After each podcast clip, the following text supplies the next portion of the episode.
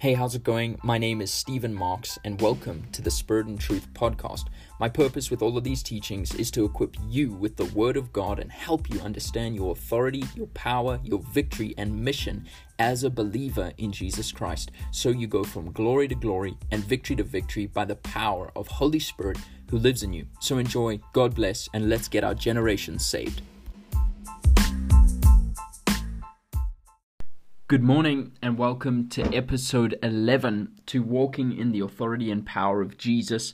We've got to, episode 11, so 10 underway. Go back, listen to them all, make sure you really understand and grasp them because they build on one another 100%. This has been an amazing series to go through, and I'm super excited. The heat's still on, so let's get going. This morning, the line that we're going for is stop separating yourself from the Spirit of God. A lot of ministers, a lot of people in the ministry struggle with regard to their authority as a believer, what they can actually walk in, the devil's beating up on me, that kind of thing, simply because they keep separating themselves from Jesus. They keep thinking, okay, God's over there and I'm over here. They're not willing to see themselves as one in Christ. And it's like, oh, that's a nice thing to say, but the reality is, that is true. You are one in Christ, and you have to see yourself that way and operate that way, be respected that way, respect other people that way, in order for there to actually be an authority, a weight behind every single thing that you do. When you see yourself as one in Christ, you do everything to the standard that Christ would do it. Plus, you treat everyone as if they are Christ, because it's no longer them who live, it's Christ who lives in them, right? So, open your Bible with me to 2 Corinthians 5, verse 21, and this is what it says. It says, He made him to be sin, even though he knew no sin, so that in him we might become the righteousness of God. What does that mean? For our sake, God made Jesus to be sin, right? He became sin on the cross, even though Jesus didn't do any sin or didn't know any sin, so that in him, in other words, when you are a Christian, when you are a believer in Jesus, you might become the righteousness of God. So you are not a dirty, rotten sinner. You're not pathetic. You're not trying to figure anything out. You are the righteousness of God in Christ, right?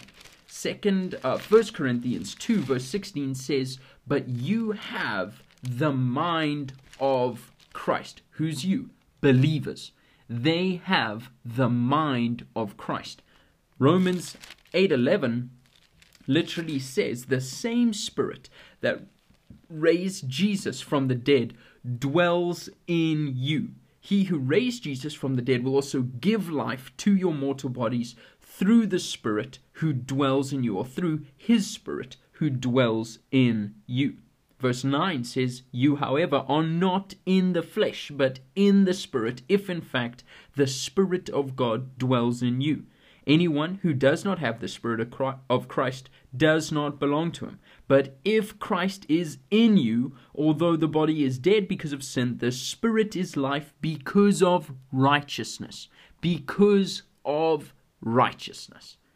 There you go. So you don't need to separate yourself from the Spirit of God anymore. So when people say, how many of you know we sin? How many of you know that, we just really are, we're naturally designed to just doubt God? No, speak for yourself. It says, I no longer live. Galatians 2, verse 19 to 20 literally says, I'm dead and Christ is alive. So I don't doubt Christ. I have the mind of Christ. I believe every flipping word of the Bible. That's what sets me apart. That's why I'm going places and you're not. In fact, everything that you have said is literally causing a hindrance to the kingdom of God.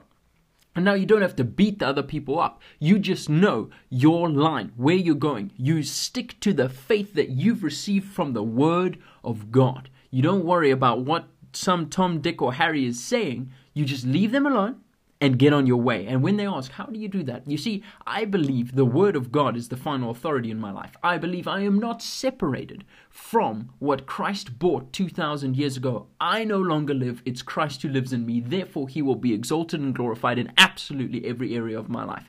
Does that make sense? Praise God. So then think about this. If you're now in Christ, you are the righteousness of God. In Romans 6, this is what it says, verse 14. Sin will no longer have dominion over you. Sin will no longer have dominion over you. That's deep. That's very deep, right? You think about it. You now have dominion over sin. You are seated in Christ. You are the righteousness of God. You're not in a battle against sin. You're not in a battle against the devil. You're not in a battle against any issue in your life. You already have the victory 2,000 years ago. It says we overcame the world, and our victory is our faith in 1 John 5, verse 1-5. Glory be to God. We're in Christ. We are the righteousness of God in Christ. We have the victory in Christ. We don't fight for it. We fight from the victory in Christ. All you have to do is boast on the things of God. Say, it is written, because Jesus, in his weak state after 40 days of fasting, all he had to do is say, it is written, it is written, it is written. Devil, get out of here. In other words, if you can find three things that back your line up in Scripture, you can demand the devil to flee. You tell him to flee. You don't ask God. You say, in the name of Jesus, get out, devil. You have no place. The Word of God says this, this, this, and this about my problem. Therefore, I stand on the Word of God way before I'm swayed by my thoughts, feelings, and emotions, right? Because it is no longer you who live, but Christ who lives in you, right? And the life that you now live in the flesh, in the body, you live in faith of the Son of Man who gave himself up for you, who loved you so much and gave himself up for you, right? 1 Corinthians 6. 1 Corinthians chapter 6, verse 19 says, do you not know that your body is a temple of the Holy Spirit within you, whom you have from God? So we have the Holy Spirit in us from Father. You are not your own, for you were bought with a price. So glorify God in your body. It wasn't a weak, little, cheap price that bought you. It was the blood of Jesus, perfect, spotless blood of the Lamb. That's what bought you. And now, when ministers separate themselves from that price, they cheapen the blood of Jesus. It's not a little thing. It's so powerful that faith in the name of Jesus can make a lame person walk. Go read Acts 3, right?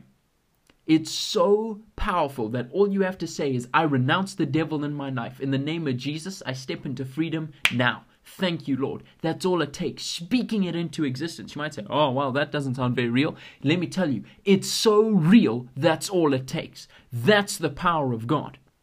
That by your words, you step into salvation. By your words, people can fall back under the power of God. By your words, when they came to arrest Jesus, they said, we're looking for Jesus of Nazareth. Jesus said, I am he. And the Roman guards, who didn't even believe in him, fell back as though dead.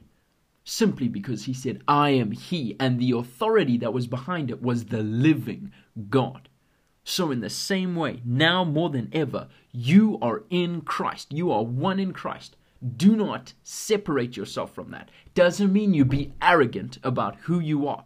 It means you boast like crazy in Christ, not in yourself, in Christ. God will heal you today.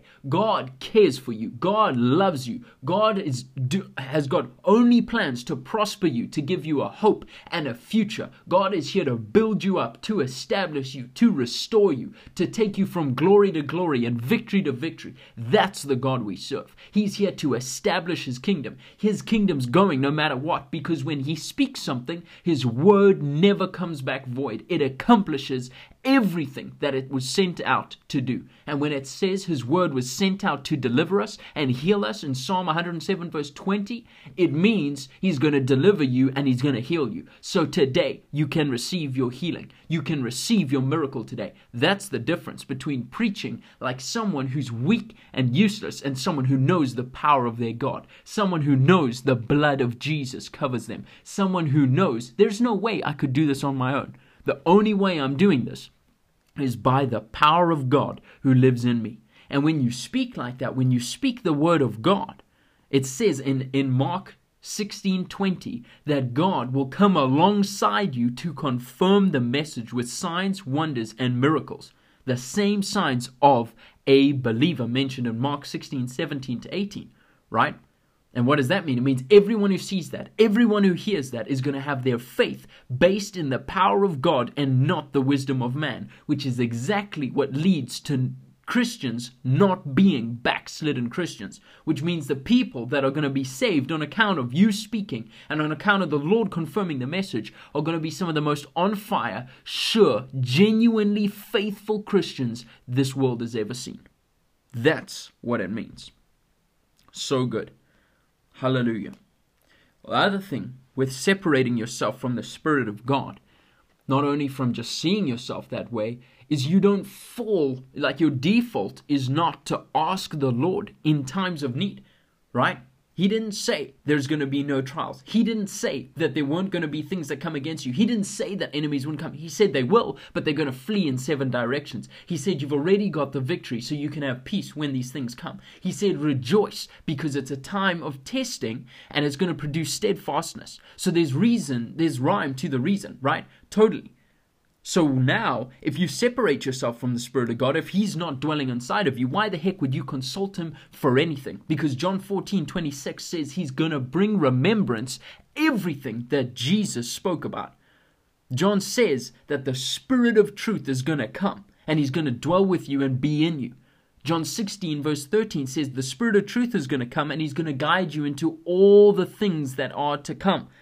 1 John 2:27 says the Spirit will teach you everything and you don't even need someone to teach you. In fact, 1 John 2:20 already says you have all knowledge because of the Spirit.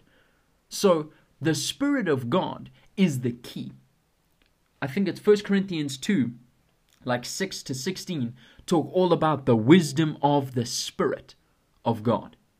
And so if you've separated yourself from the Spirit of God, you're never going to be walking in the wisdom of God. You're never going to be able to discern the good, perfect, pleasing will of God that Romans 12:1-2 call us to pursue. That's just the reality. It's sad, it sucks, but it's the truth. There are so many people who've substituted. They've substituted the power, the presence, the anointing of God for the wisdom of man, simply by getting a degree, simply by going to seminary and getting a certain qualification. Oh, I can now preach qualified, I can marry and bury you. Oh, very nice. That sounds great. And I totally understand. We need to have a level. We need to have a certain accountability. Yes, but don't substitute that for the power and presence of God. If it's in the Word of God, you need to be walking in it. You need to be walking in it. You need to be pressing people to reach for more. There is always more of God.